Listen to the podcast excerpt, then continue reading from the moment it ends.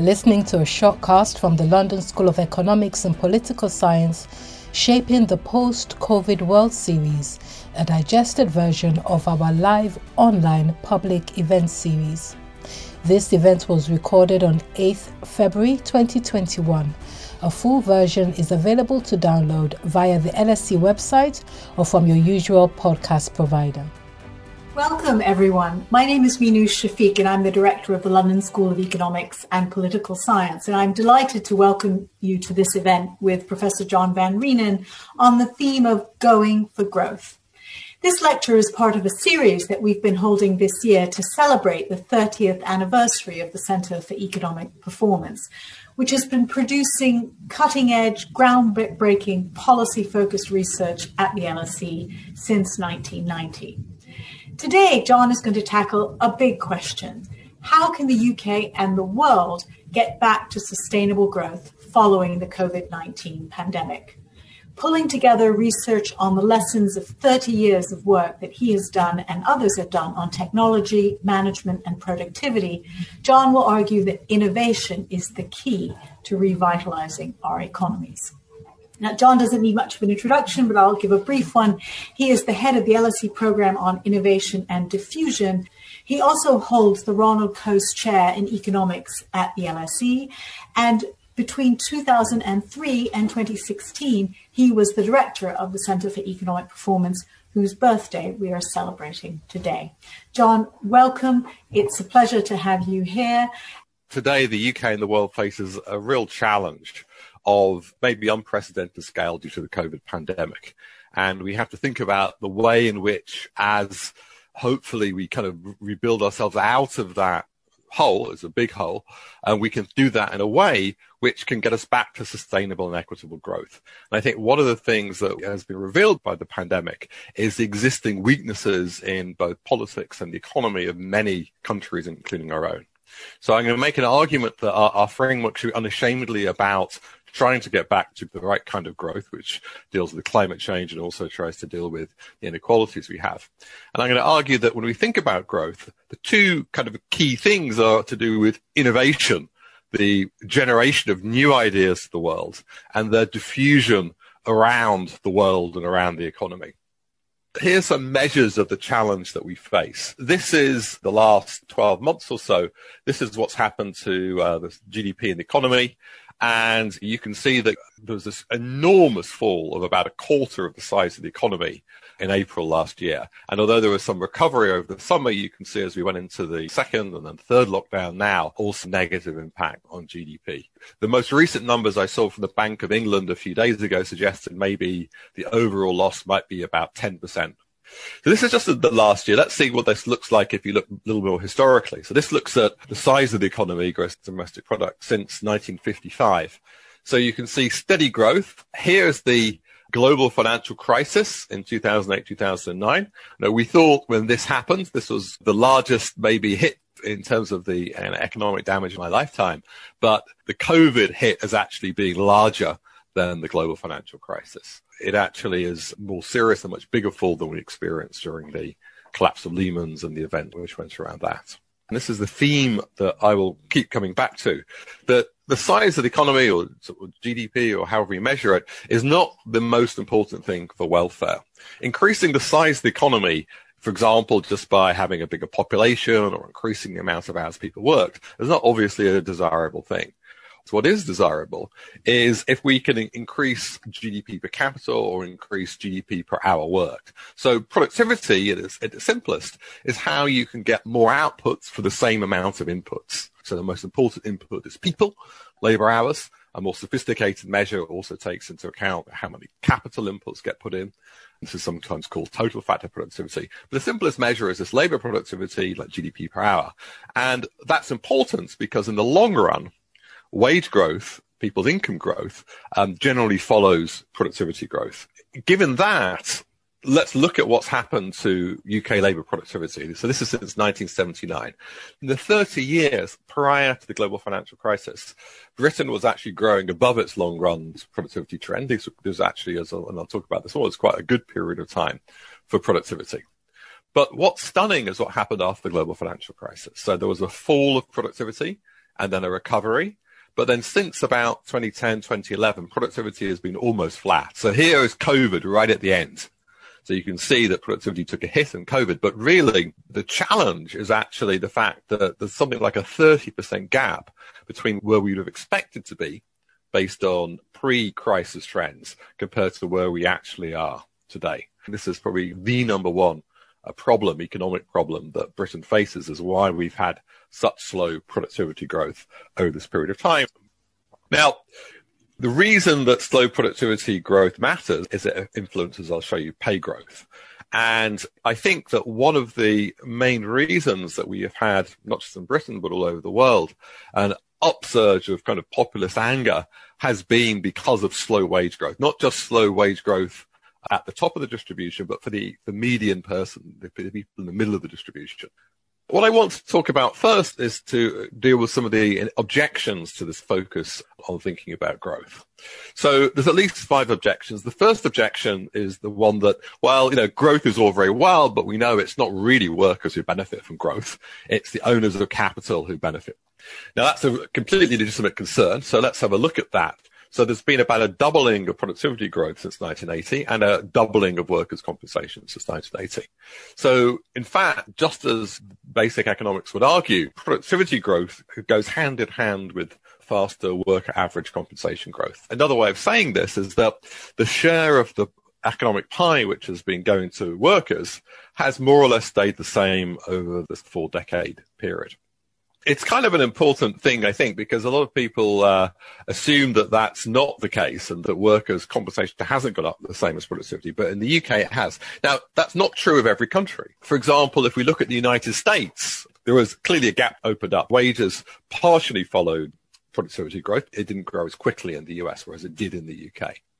Which leads on to the kind of second objection, which is that faster growth means more inequality.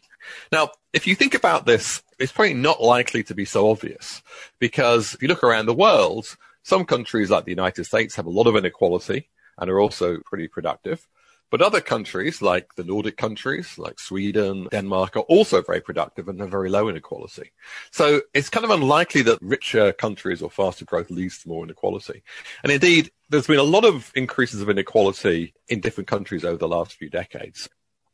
And the final consideration is that if you want to have more redistribution, it's much easier to redistribute when the economic pie is growing fast. If you have stagnant kind of productivity growth that we've witnessed in the last 13 years or so, trying to redistribute in the context of a kind of static pie, you're having to take a lot away from some people, whereas if the economy is growing, it's often easier to do a redistribution. So for all those reasons, I actually think that there's no reason why faster growth means faster inequality. Really, the problem, especially after the global financial crisis, is that productivity has stagnated and median wages have also stagnated. So there's been an increase of inequality predating the financial crisis. What about the third objection, that growth actually is inevitably bad for the environment? There's three considerations I would say why an emphasis on growth is important here. First of all, in order to tackle climate change, we're going to need green, clean innovation. We're not going to be able to tackle climate change purely by regulation or purely by trying to increase taxes. A more appropriate measure of growth, like net domestic income, should include the depletion of natural capital. So there was a very good report released by my former teacher, Partha Dasgupta, who really emphasized that when we think about proper measures of growth, we should be taking into account the way that natural resources and biodiversity are being depleted. So a good measure of growth will take that into account, quite rightly. And finally, if we think about how the political will to actually enact climate change policies. So when times are very tough, people are not going to be focused so much on climate change as they would do if we can get sustainable growth. So if we can get good productivity growth, then I think it's actually going to open more political space to actually make some of the tough decisions we need to make in order to deal with climate change. Fourthly is the issue about happiness and well-being. So the question is, we may get growth, but that won't make us any happier. Now, this is, of course, a really important point. It's hard to measure happiness, although we have made improvements in our measurement of it. I think there is a lot of evidence that, in fact, improvements in material well-being do actually help us improving their overall sense of well-being as well. I often appeal to my Aunt Lorraine here, who has told me that although money doesn't buy you happiness, it often makes your misery a lot easier to bear. And I think there's an important grain of truth in that, in the sense that it is the case that people who are in greater poverty tend not to be happier. And if you look across countries, there is a relationship between the degree of kind of material well-being here on the x-axis and the degree of life satisfaction on the y-axis, even in wealthier countries. So you can argue about the strength of this relationship, but there clearly is some type of relationship. I do think that although we should take very seriously the importance of other dimensions of well-being, having improvements of people's material well-being through productivity is part of the overall package of things we need to do to improve overall life satisfaction. There is a fifth objection, and this is going to be the subject of the rest of the lecture, which is maybe there's nothing we can actually do to improve the growth rate. And the kind of pessimism about growth is, in a way, the new normal, I think, in a lot of the kind of media discourse that we have around growth. A lot of the work has strongly shown that there are ways you can influence markets, institutions, and policies to actually improve the rate of innovation and growth. Exhibit number one in this is actually what's happened to the UK. So it's often not recognised that in the UK, there was a long period of time, something like 100 years, where the UK fell behind other countries in terms of its national income per person. But for the 30 years leading up to the global financial crisis, Britain actually managed to reverse that decline. I think that's not unrelated to many of the policies which were kind of introduced under parties of both power in that period. Back in 1870, the US was something like 23% poorer than the UK. France and Germany, they were something like 40% poorer than the UK. Then over the course of the next 100 years or so, these other countries caught up and overtook the UK. So part of that was natural. Britain was the kind of first industrial nation, which gave us some advantages. But not only did these other countries catch up, but they kind of vastly outstripped us. So the US, by the late 1970s, has a GDP per capita of 43% higher than the UK had, and between 11 and 16% in France and Germany.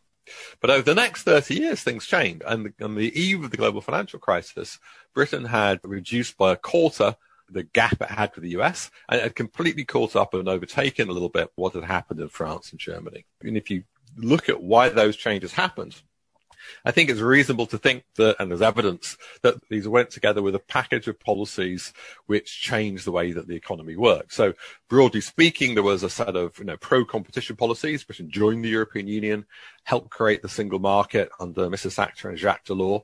There was a strengthening of competition policy, particularly when Gordon Brown was Chancellor. There was an opening to foreign investments, reduced government subsidies, reduced attention for national champions. And that openness actually is one of the important things which created new markets, created more competition, and actually helped Britain grow. So the set of all these policies, these structural policies, and these policies to actually increase the inputs to productivity actually paid some dividend over this time period. So I think that a focus on growth shouldn't be confused with just the obsession with GDP. Proper measurements of it should include human and natural capital. We should take a dashboard approach towards thinking about this, so we should certainly think about health and inequality.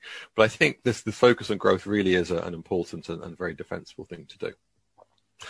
Now, where does this growth come from? Well, there are a lot of sources of growth, but the growth is fundamentally a story of technical change and improvements of efficiency and innovation. It's not about just more people or more capital. There's actually two parts of that. So one is the kind of hard technologies that we think about, but the other is also the way we organize work through the management practices.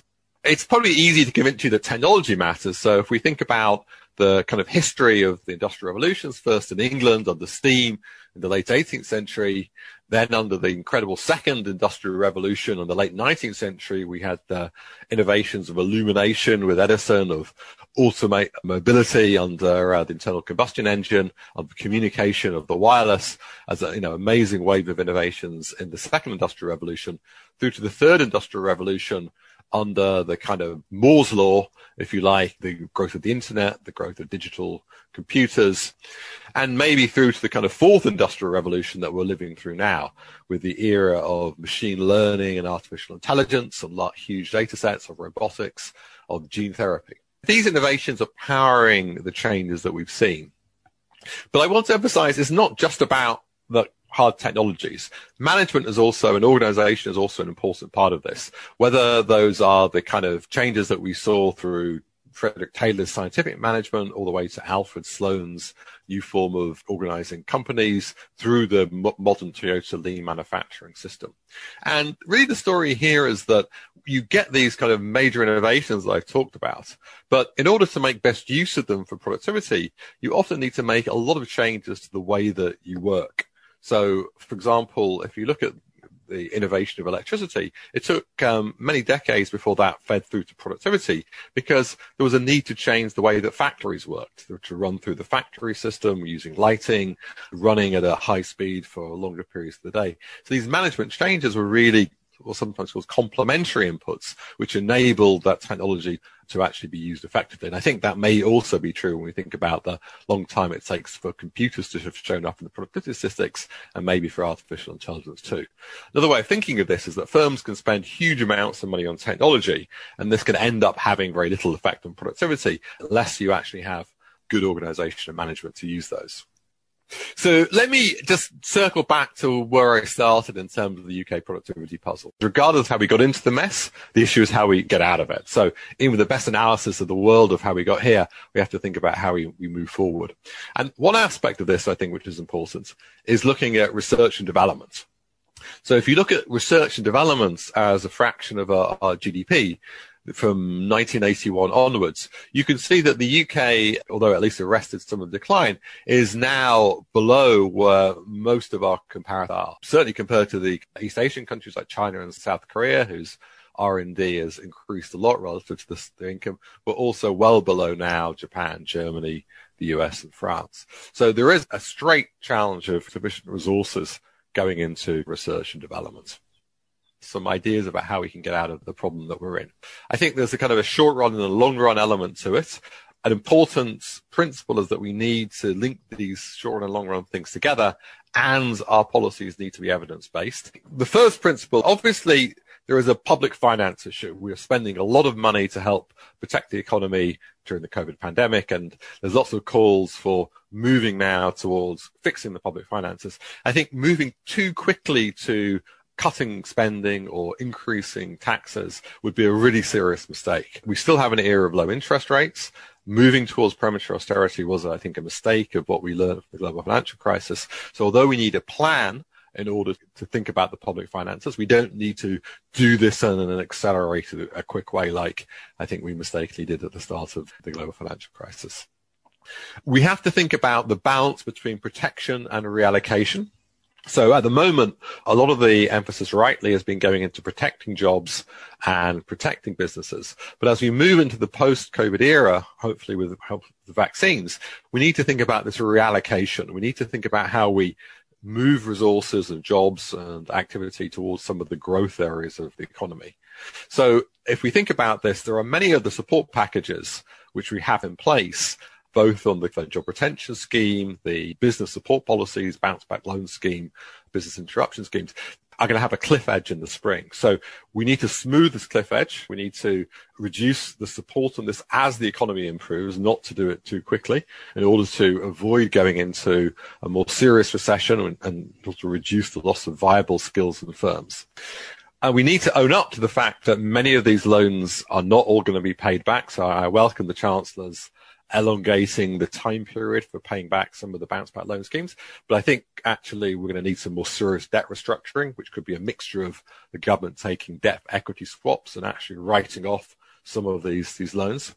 And I think we also need to combine this with support for startups. So, we have to really think about how we get this reallocation activity into kind of growth activities and new startup activities, and not focus just on kind of incumbent firms.